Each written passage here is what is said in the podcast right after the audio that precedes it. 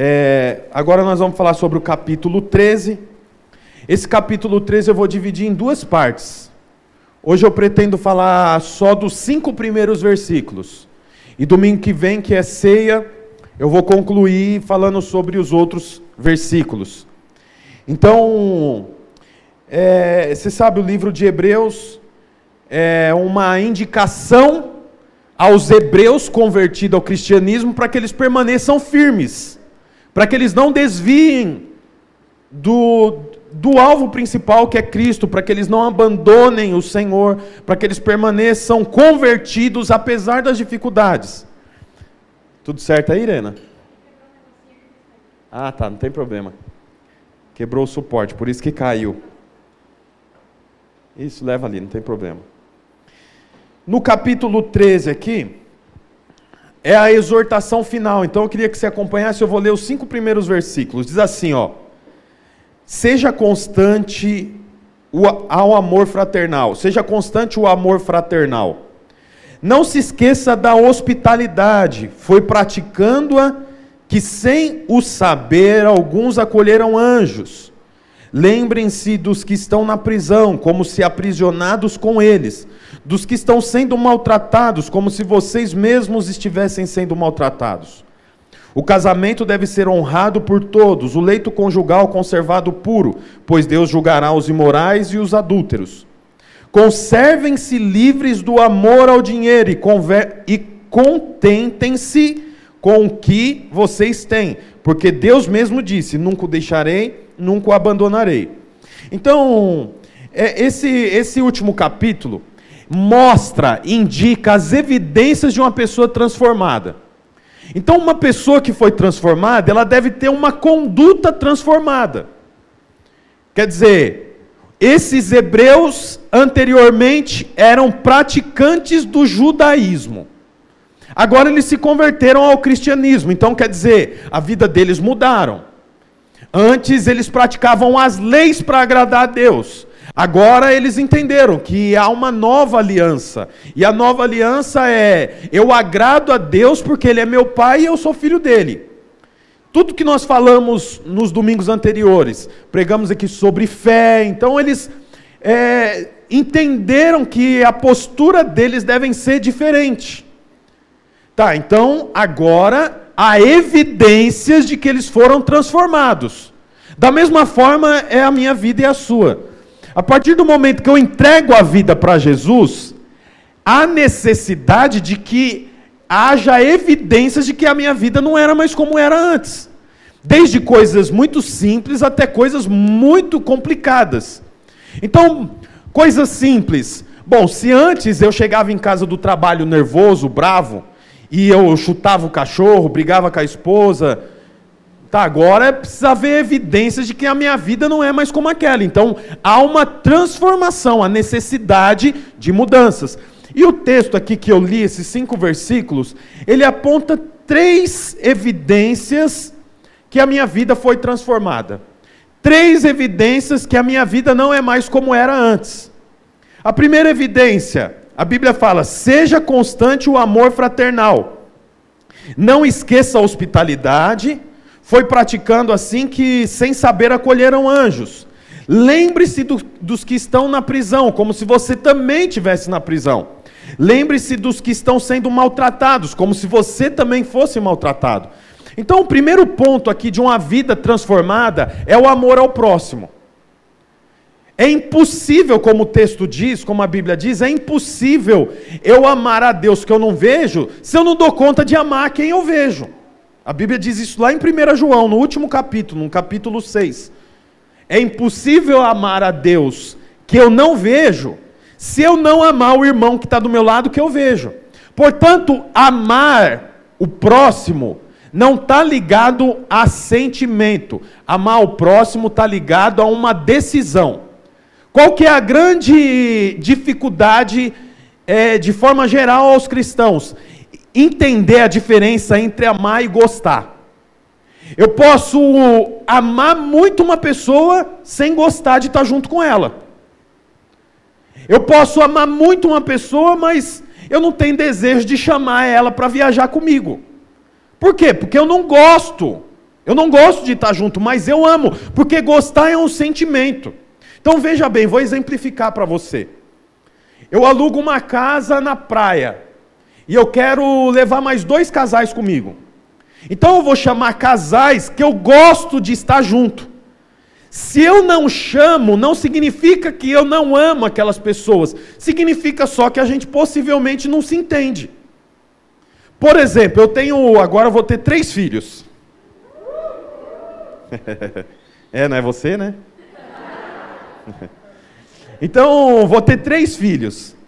Não é qualquer pessoa que gosta de viajar com quem tem três filhos.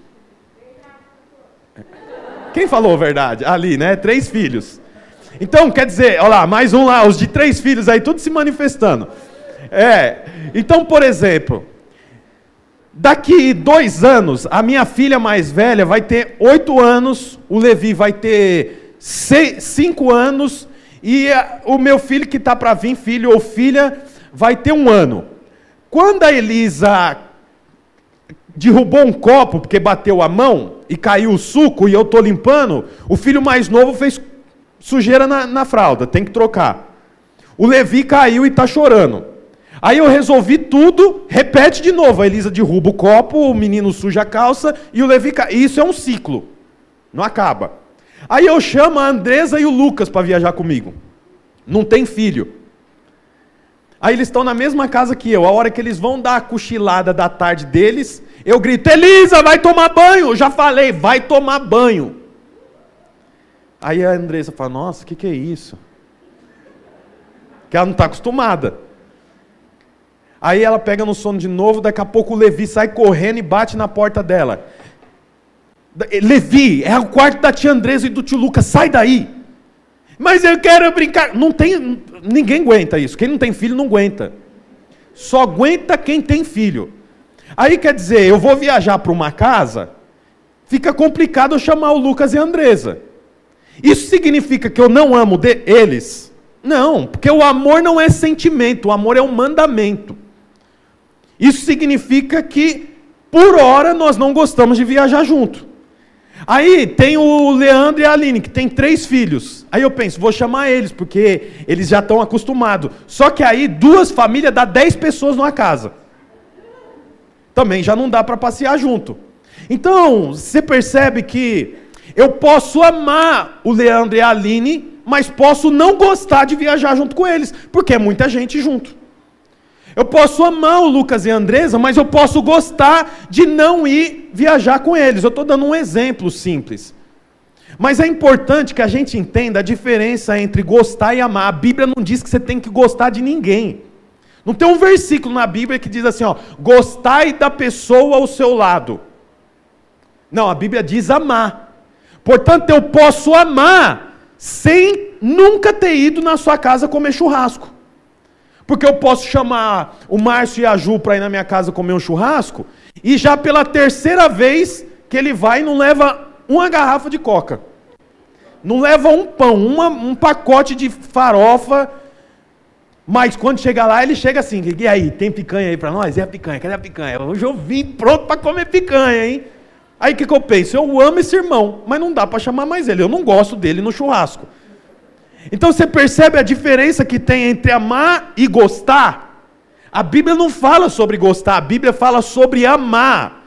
Portanto, não meça, ouça o que eu vou te falar aqui, ó. Não meça o amor do próximo com relação a você, baseado em ir no Parque Cachoeira fazer caminhada, ir na casa almoçar, fazer uma viagem. Ah, é, só vai na casa de fulano. Vai na casa de fulano porque gosta. Mas amar, ama a todos, porque amar não está relacionado com perfil. Amar não está relacionado com identificação. Eu amo porque a Bíblia fala para nós amarmos uns aos outros. Eu amo porque se eu não amar quem eu vejo, como eu vou amar o Senhor que eu não vejo? E você sabe, é uma confusão na cabeça das pessoas. Mas a Bíblia diz aqui, ó, amor fraternal. O que é amor fraternal? Amor fraternal é o amor de dentro de casa. Essa palavrinha amor aqui, ela pode ser traduzida com pelo menos cinco tipos de outras palavras. Tem o amor eros, que é o amor erótico, o amor é, que o homem tem pela mulher, a mulher tem pelo homem. Tem o amor ágape, tem o amor filéu. No caso aqui, é o amor filéu, que é o amor familiar. Portanto, quando a Bíblia diz, sejam, sejam constantes ao amor fraternal, seja constantes o amor fraternal, está falando de um amor como o amor do irmão. Então veja bem, meu pai é um filho de uma família de nove irmãos. Então eles são em nove. Há cinco anos atrás, meu pai mudou de, de apartamento. Ele morava num apartamento menor, foi para um apartamento maior. Eu vou chutar aqui que dos oito irmãos que ele tem, metade conhece o apartamento dele, outra metade não conhece. Quatro conhece, quatro nunca foi no apartamento dele. Mas eles são irmãos. Ainda sendo irmãos, eles não se encontram e não vão comer pizza junto, não viajam juntos, mas é curioso. No final do ano, eles se encontram para comemorar o Natal juntos.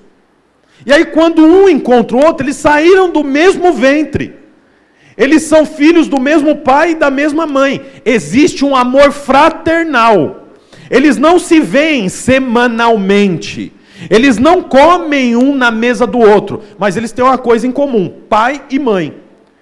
Portanto, aqui a Bíblia diz: seja constante o amor fraternal. Significa que a Dulce não necessariamente vai na casa do Gil.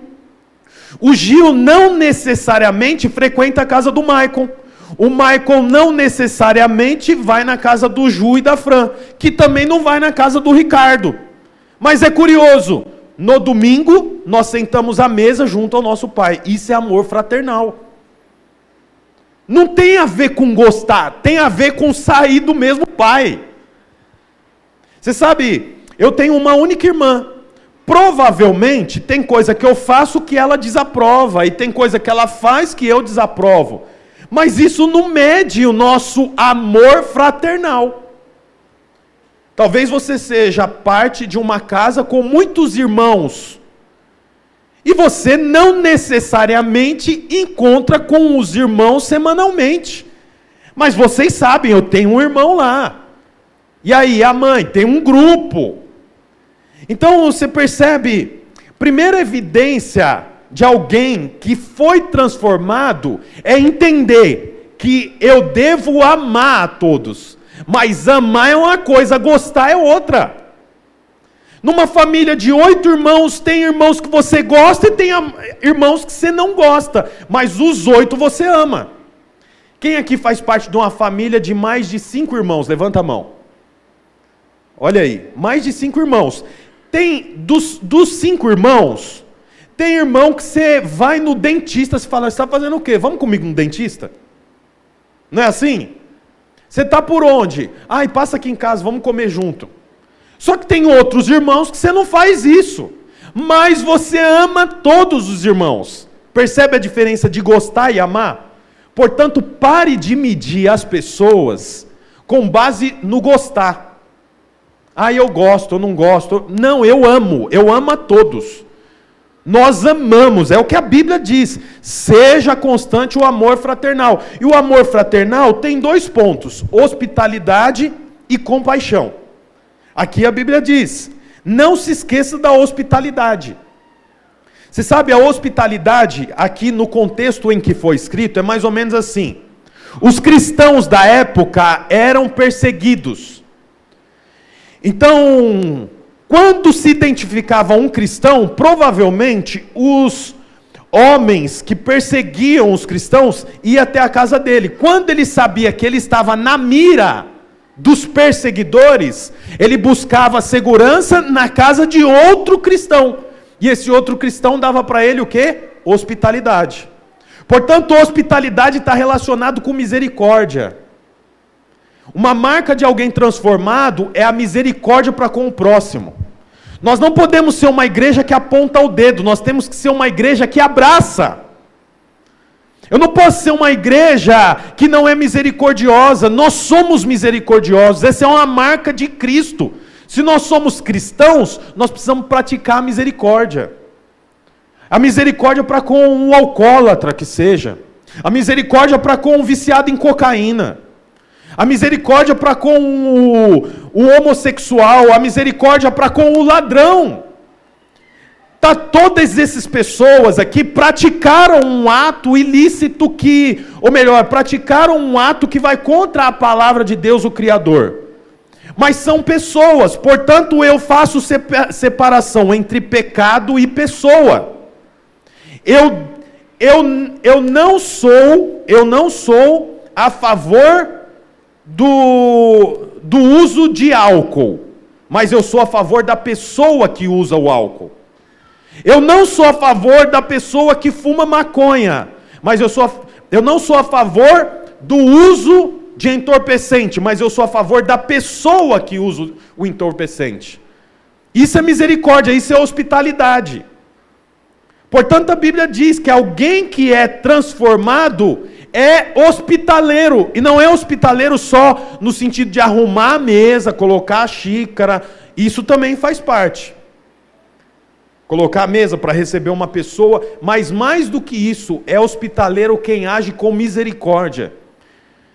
Não estou dizendo que você deve encher a sua casa de pessoas dependentes químicas e, enfim, não é isso que eu estou dizendo. Mas eu estou pregando aqui para que aqueles que tenham a vida transformada sejam misericordiosos.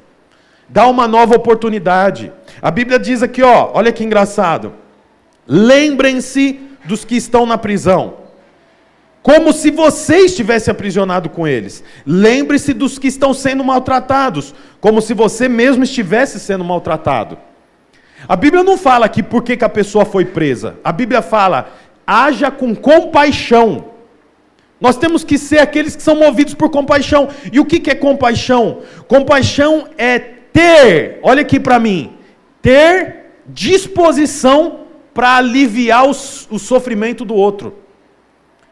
Não importa porque que o outro está sofrendo, mas quem age com compaixão busca aliviar o sofrimento do outro. Você sabe, compaixão é compreender o estado emocional do outro. Mas hoje nós vivemos num tempo que cada um pensa em si. Então, de forma geral, os humanos são rápidos para agir com autocompaixão, mas são lentos para agir com compaixão. Autocompaixão, compaixão. Então quer dizer, eu sou misericordioso para com o meu emocional. Ah, hoje eu não estou bom. Hoje eu, eu, eu, eu tenho autocompaixão. Eu tenho autocompaixão quando eu erro. Eu tenho autocompaixão quando eu desobedeço a Deus, mas eu tenho dificuldade para ter compaixão quando o outro faz isso. Então, você sabe, a marca de alguém transformado é agir com compaixão e não com autocompaixão. Você precisa ter misericórdia para com os outros. Eu não estou pregando aqui para nós sermos cegos para o erro do outro. Não. Eu preciso perceber o erro do outro. Mas aquilo que eu puder aliviar o sofrimento do outro, eu alivio, alivie. Alivie o sofrimento das pessoas. De dois anos para cá, um ano e meio para cá, quase ninguém está bem. É ou não é verdade? Tanta gente sofrendo. 600 mil pessoas morreram, é isso? É isso? Alguém me atualiza aqui. Mais de 600? 600 mil pessoas. Em algum momento alguém perdeu alguém próximo. É a crise humanitária, crise política, tanta coisa triste. Poxa, o que, que eu vou fazer? Eu vou ser um agente do reino. O que, que o agente do reino faz? Agente do reino não busca gostar das pessoas. Um agente do reino, de forma espiritual, ama o próximo. É espiritual. Não tem a ver com a Maria Boinha. Sabe a Maria Boinha? Maria Boinha, toda passa na porta dela, tem comida? Tem, toma comida. Tem dinheiro? Tem dinheiro também. Tem, não, não é, não é uma sensação para fora. É, é muito mais do que uma ação natural. Não é para você ser piedoso naturalmente. Nós devemos ser piedosos espiritualmente. É um nível além de dar uma comida para o necessitado. Tem o momento de dar comida para o necessitado, tem o momento de doar uma roupa que você não usa, tem um momento. Mas você sabe, é muito mais difícil ser piedoso espiritualmente. Porque pode ter alguém muito rico, que come nos melhores restaurantes, veste as melhores roupas, mas há necessidade de que alguém seja piedoso com ele espiritualmente, porque ele está caminhando para o inferno. Está entendendo o que eu quero dizer? Pode entrar um empresário por aqui, que todo mundo sabe que é muito bem de vida, mas está atolado na cocaína e separado da esposa e não pode ver o filho. Essa pessoa precisa de piedade e misericórdia, tanto quanto alguém que não tem onde morar. Por quê? Porque não tem a ver com identificação física, moral, tem a ver com uma identificação espiritual. Não tem nada a ver com quanto que a pessoa tem no bolso ou quanto que a pessoa não tem no bolso. Tem a ver com uma percepção do céu. Alguém transformado ama o próximo. Amém, irmãos? O próximo versículo, versículo 4, fala sobre a relação com o cônjuge. Diz assim, ó: O casamento deve ser honrado por todos. O leito conjugal conservado puro pois Deus julgará os imorais e os adúlteros. Você sabe, o nosso lar, ele deve ser o primeiro lugar onde o amor de Cristo deve ser praticado, o primeiro lugar. A sua casa é o primeiro lugar onde o amor de Cristo deve ser praticado. Eu costumo dizer isso, foi uma revelação para mim. Muita gente sabe que Noé construiu uma arca, mas pouca gente sabe que antes dele construir uma arca, ele construiu uma família. Noé não era um empresário do ramo de animais, ele não queria abrir um zoológico. E nem foi essa o chamado do Senhor para ele. Abre um zoológico. Não. Cuida dos animaizinhos. Também não. Ele fez uma arca e colocou a família dele dentro. O objetivo do Senhor não era salvar os animais, era salvar a família de Noé. Portanto, se ele não tivesse uma família, ele salvaria o quê? Coelho? É, é, é elefante? É para isso? Não. A família dele é que deu o segundo começo. Primeiro começo com Adão e Eva, o segundo começo com Noé. Portanto, não adianta nada se edificar uma arca uma arca pode ser um comércio. Alguém pode estar trabalhando muito para edificar uma arca chamada comércio. Tá, depois você fez um comércio muito bonito, mas não tem família para pôr dentro. Alguém pode estar edificando é, uma arca chamada igreja, inclusive. O pastor pode estar altamente ocupado fazendo a arca mas perder a família, perder o propósito, porque o primeiro lugar onde o amor de Cristo deve manifestar é no meu lar, é dentro da minha casa. Por isso que a minha casa deve estar relacionada com tudo aquilo que é santo. O meu lar deve estar relacionado com o que é santo. Não pode ter no meu lar é, coisas profanas. Eu não posso deixar os meus filhos relacionar com um filme que tem cenas que os meus filhos não podem assistir. Minha casa tem que estar relacionada com o que é santo. Inclusive, se tem cenas que os meus filhos não podem assistir, eu não posso fechar os olhos deles e eu ver. Se os meus filhos não podem ver, eu também não posso ver, ué. É santo, minha casa é santa. Eu preciso tomar cuidado para quando eu for discutir um assunto com a minha esposa. Por quê? Porque a minha casa é santa. O primeiro lugar para manifestar o amor de Cristo é dentro do meu lar. As músicas que tocam dentro da minha casa precisam estar relacionado com aquilo que é santo. Eu não posso colocar uma música lá que eh, tem palavras que eu não quero que os meus filhos pratiquem. Como que eu posso deixar o meu filho adolescente ouvir uma música que fala palavrão, que fala sobre cenas obscenas, que fala sobre o sexo ilícito, que fala sobre armas, que fala sobre assalto, sobre roubo, sobre coisas que eu desaprovo? Por quê? Porque a minha casa está relacionada com o que é santo. O leito da minha cama deve estar relacionado com o que é santo. Lealdade e pureza deve ser o oxigênio da minha casa. Vou repetir de novo isso. Lealdade e pureza deve ser o oxigênio da minha casa. Nós precisamos ser puros, você sabe? Vamos supor que aqui tem um copo de água. E eu pego esse copo de água e acrescento nele açúcar. O copo de água está sujo agora que eu pus açúcar? Sim ou não? Está sujo? Não. Mas não está puro. Agora contém mistura. Você sabe que no relacionamento conjugal entre o homem e a mulher pode ter misturas. Não está sujo, mas não é mais puro. Casais que deixaram que o mundo entrasse para dentro do seu relacionamento. O, o, errado feito muitas vezes continua sendo errado feito muitas vezes. Não é porque o errado foi feito muitas vezes que agora passa a ser certo. O errado continua sendo errado. Então eu preciso ter clareza sobre isso.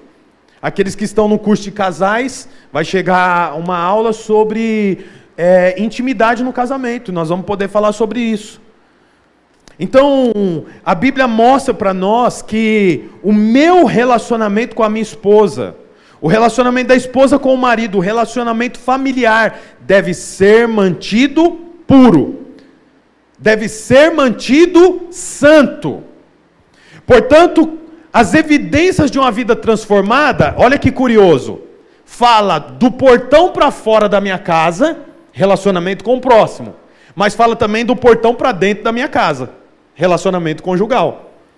Alguém transformado, que entregou a vida para o Senhor, ele precisa ter evidências, ele precisa ter uma conduta exemplar do portão para fora, mas também do portão para dentro. Porque tem muita gente também, não aqui, aqui no casarão de Araucária não. Mas tem muita gente que quando sai para fora do portão põe uma máscara. Né? Então, o filho nem conhece o pai, porque, opa, e aí, como é que você está? Tudo bem? Tudo bem? Ô, oh, gente, que bênção tá no culto. Pastor, que culto abençoado. E o filho fica olhando e fala, nossa, isso não é meu pai, não. Por quê? Porque dentro de casa grita, bate o portão, fala palavrão, reclama da comida, é estúpido, é estúpida, é grosso, é grossa. Então, quer dizer, não adianta nada eu ser alguém que relaciona muito bem do portão para fora, mas do portão para dentro ser outra pessoa. E também não adianta nada o contrário. A Bíblia fala aqui sobre uma conduta para com o próximo, mas uma conduta também conjugal, para dentro da minha casa, para com a minha família. O texto aqui fala: o casamento deve ser honrado por todos. O leito conjugal. Essa palavra leito no original é coito coito de ato sexual. Então diz: o leito conjugal conservado puro, Deus julgará o imoral e os adúlteros. Agora olha o próximo versículo, 5. Conservem-se livres do amor ao dinheiro e contente-se com o que você tem. É curioso que depois de falar sobre os perigos do sexo, o autor de Hebreus fala sobre os perigos do dinheiro. Por quê? Porque ambos, com, ambos são constantes ameaças a uma vida santa: o sexo e o dinheiro. Sexo e dinheiro são marcas registradas que o diabo tentou tomar do Senhor, porque o sexo foi criado por Deus. Quando o Senhor fez o homem, ele fez o homem da cabeça aos pés, incluindo os órgãos genitais. Alguém pode pensar que Deus fez tudo. Quando chegou nos órgãos genitais, ele chamou o diabo. Faz aqui o pipi. Eu não ponho a mão, não faço isso. Não, tudo foi feito por Deus. Portanto, o sexo é de Deus. O diabo tentou roubar isso e, e, fazer com que se torne algo pecaminoso. É pecaminoso se não for conforme Deus, conforme o propósito pelo qual Deus criou.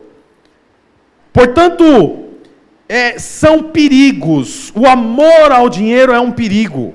O sexo é um perigo. Quantos grandes homens de Deus não caíram por conta de por conta da questão sexual? Traíram a esposa com a secretária, com as viagens, vai para um lugar pregar, vai para outro pregar e aí tem uma amante. Alguém já ouviu falar sobre isso? Por quê? Porque é uma arma que o diabo usa. Quantos grandes homens de Deus não caíram por causa do dinheiro? Dinheiro e sexo andam juntos. Você sabia? Os riscos andam juntos. Ah, então não quero ter dinheiro. Então você também é, é bobão. Porque o problema não é o dinheiro, o problema é amar o dinheiro. Você deve querer que a sua conta corrente dobre o valor. Amém, gente? Você deve querer ter um carro melhor. Você deve querer ter uma casa melhor. Você deve querer poder ter roupas melhores, fazer viagens melhores. E se você acha que isso é errado, não fique com ciúmes e com inveja quando o do seu lado tiver, porque a Bíblia não diz que é um problema o dinheiro. A Bíblia diz aqui, ó, conserve-se livres do amor ao dinheiro. O grande problema é que as pessoas não usam o dinheiro, deixam o dinheiro usar elas. Aí tem um problema. Quando você usa o dinheiro e pode comprar e pode pagar, compre o melhor.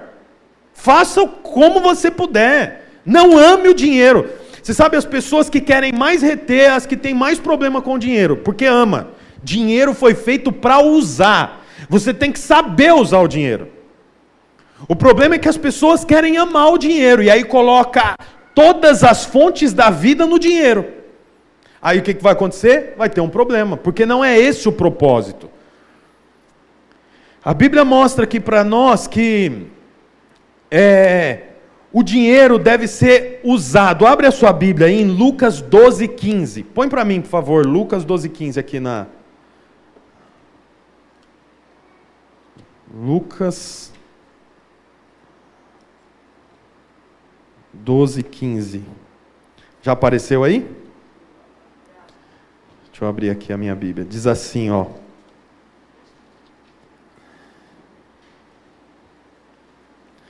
Diz assim aqui na minha Bíblia: Então lhes disse: Cuidado, fiquem de sobreaviso contra todo tipo de ganância.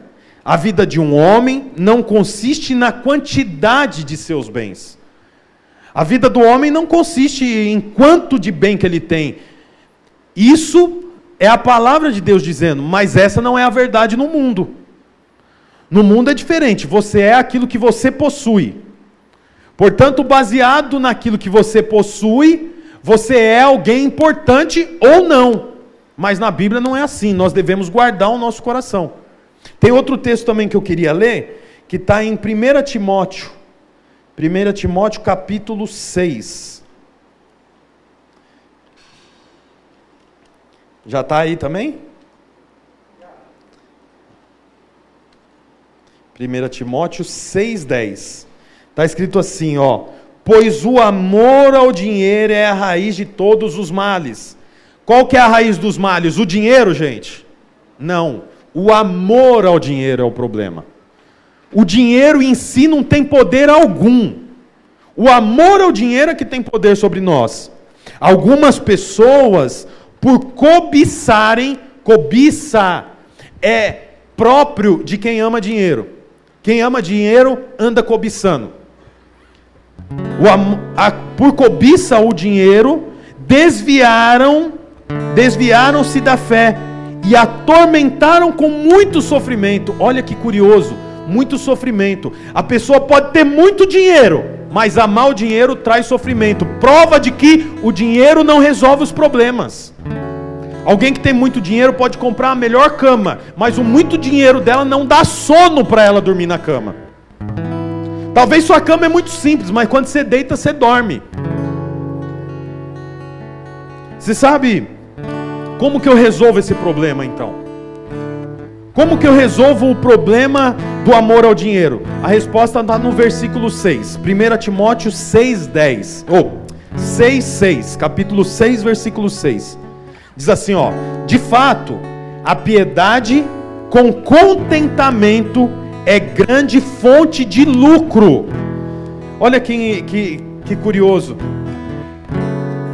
Crente contente tem lucro, crente descontente tem problema. A Bíblia está dizendo aqui, ó, de fato a piedade com contentamento é grande fonte de lucro. Quem busca o dinheiro se torna escravo do dinheiro, mas aqueles que é contente com aquilo que tem se torna lucro para a vida dele. Nós precisamos praticar uma vida de piedade e de contentamento. Você sabe esse dinheiro que tem aí no seu bolso, essa nota, Provavelmente essa nota já passou na mão de prostituta.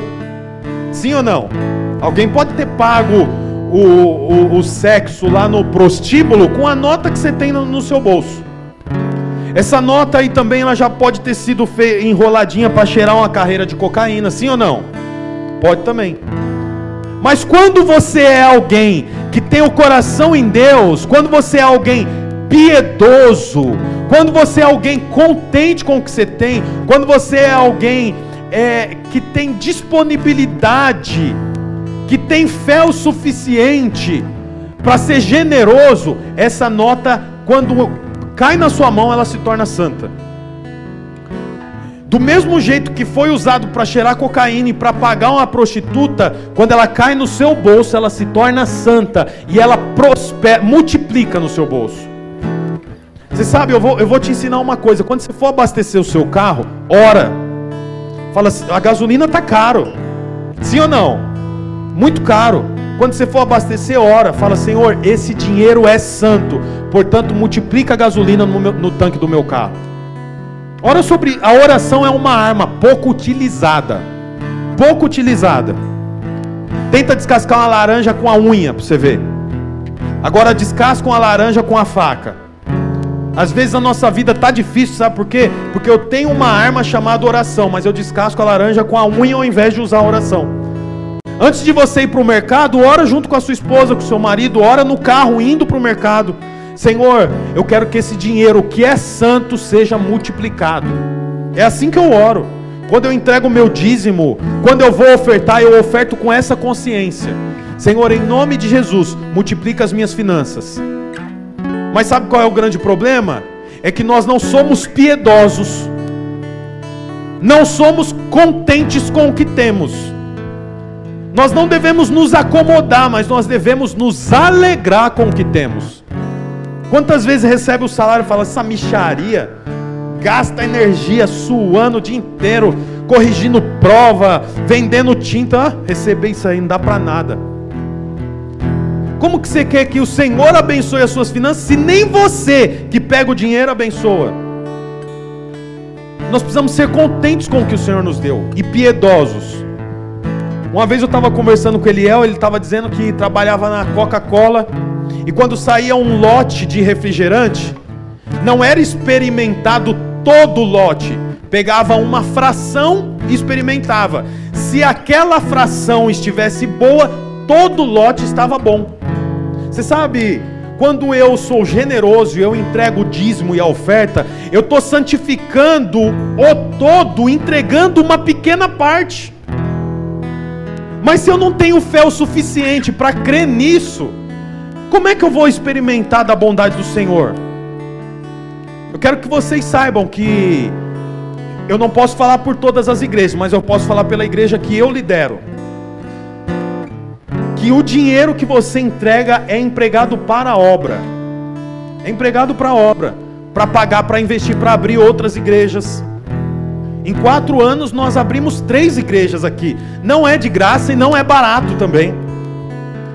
Quando você dizima e oferta, é entregue para isso.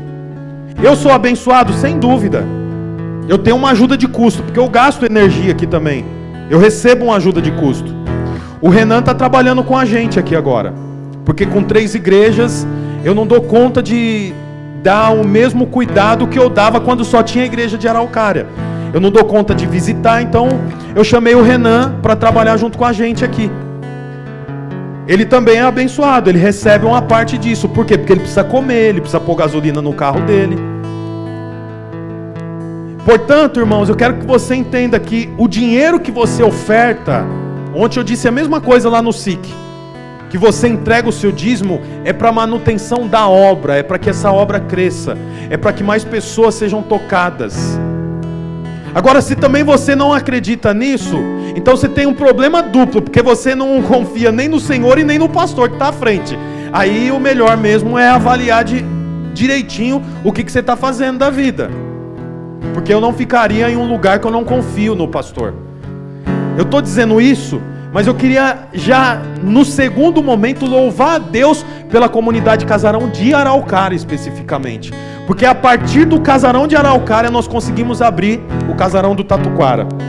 A partir do Casarão de Araucária nós conseguimos o Casarão do SIC. Por quê? Porque os irmãos têm o coração em Deus. Porque os irmãos são generosos. Você é generoso.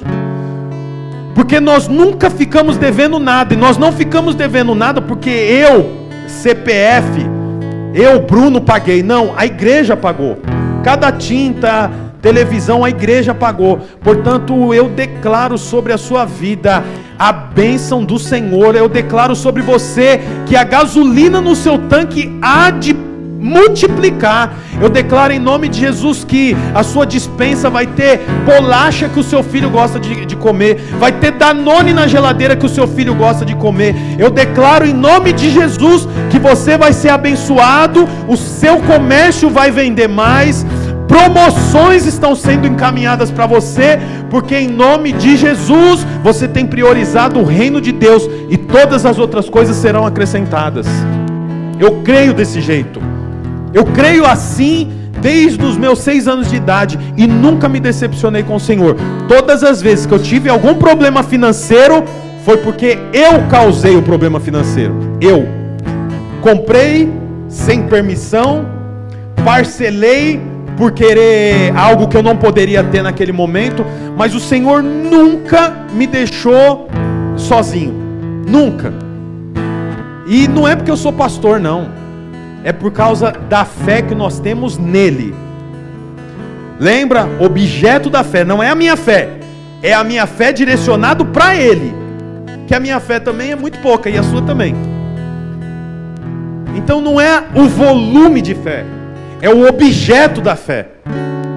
Eu queria que você ficasse de pé no seu lugar agora. Eu quero orar para que o Senhor abençoe a sua vida. Quero orar agora aqui para que haja amor fraternal e que você, em nome de Jesus, não sofra, não sofra pensando que deve gostar de todo mundo e que todo mundo deve gostar de você. É, é curioso que eu sou o pastor aqui, teoricamente todo mundo deveria gostar do pastor, mas tem hora que nem a minha esposa gosta de mim. Portanto, não se sinta culpado se em algum momento você não gostar de mim faz parte da vida. Mas tem uma coisa que você tem que fazer por mim: é amar. E não está relacionado com o que eu faço ou o que eu deixo de fazer. Está relacionado com o nosso Pai. Nós somos fraternal. Em algum momento também eu posso não ter gostado de algo que você fez ou que você não fez. E não tem problema também. O problema está se faltar amor, que não falte amor e que você saiba em nome de Jesus que o amar é de Deus, o gostar é do homem. Que você, em nome de Jesus, aprenda a amar o próximo. Feche seus olhos. Em nome de Jesus, Pai, nós queremos ser uma igreja que ama o próximo. Uma igreja, Senhor Jesus, que se dedica em dar hospitalidade, piedade. Uma igreja, Senhor Jesus, que mova-se por compaixão e não por autocompaixão. Senhor, eu oro aqui em nome de Jesus para que cada casamento desfrute de um lar puro, que os nossos filhos participem de um lar puro, participe de um lar santo. Eu declaro, se você está junto com a sua esposa aí, pegue na mão da sua esposa, eu declaro em nome de Jesus uma intimidade santa no seu lar. Eu declaro em nome de Jesus um amor, o amor eros, o amor, um amor é, é íntimo que vocês possam desfrutar com profundidade do que Deus criou e não do que o diabo criou. Deus criou o sexo, Deus criou a intimidade, Deus criou é, o, o amor eros. Que você desfrute disso em nome de Jesus. Eu também declaro sobre as suas finanças. Põe a mão no seu bolso. Põe a mão no seu bolso por fora, sim, por fora. Eu quero em nome de Jesus declarar que você vai experimentar, que você vai experimentar da prosperidade do Senhor. Eu declaro sobre o seu décimo terceiro, aqueles que receberão décimo terceiro, há de multiplicar no seu bolso. Eu declaro em nome de Jesus que quando você for cotar o seguro do seu carro, você vai ter uma surpresa com o tanto que você vai ser abençoado. Eu declaro em nome de Jesus que quando você for renovar o seu aluguel, o proprietário da casa será bondoso com você.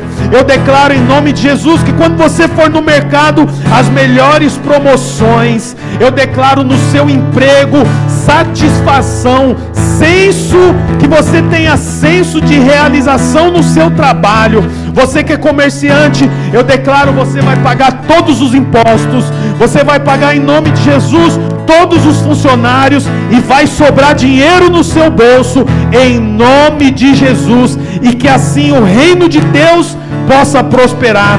Que em nome de Jesus nós possamos ser piedosos, Pai, e ter clareza que o maior investimento é no reino de Deus, em nome de Jesus. Amém. Amém, irmãos. Aplauda o Senhor.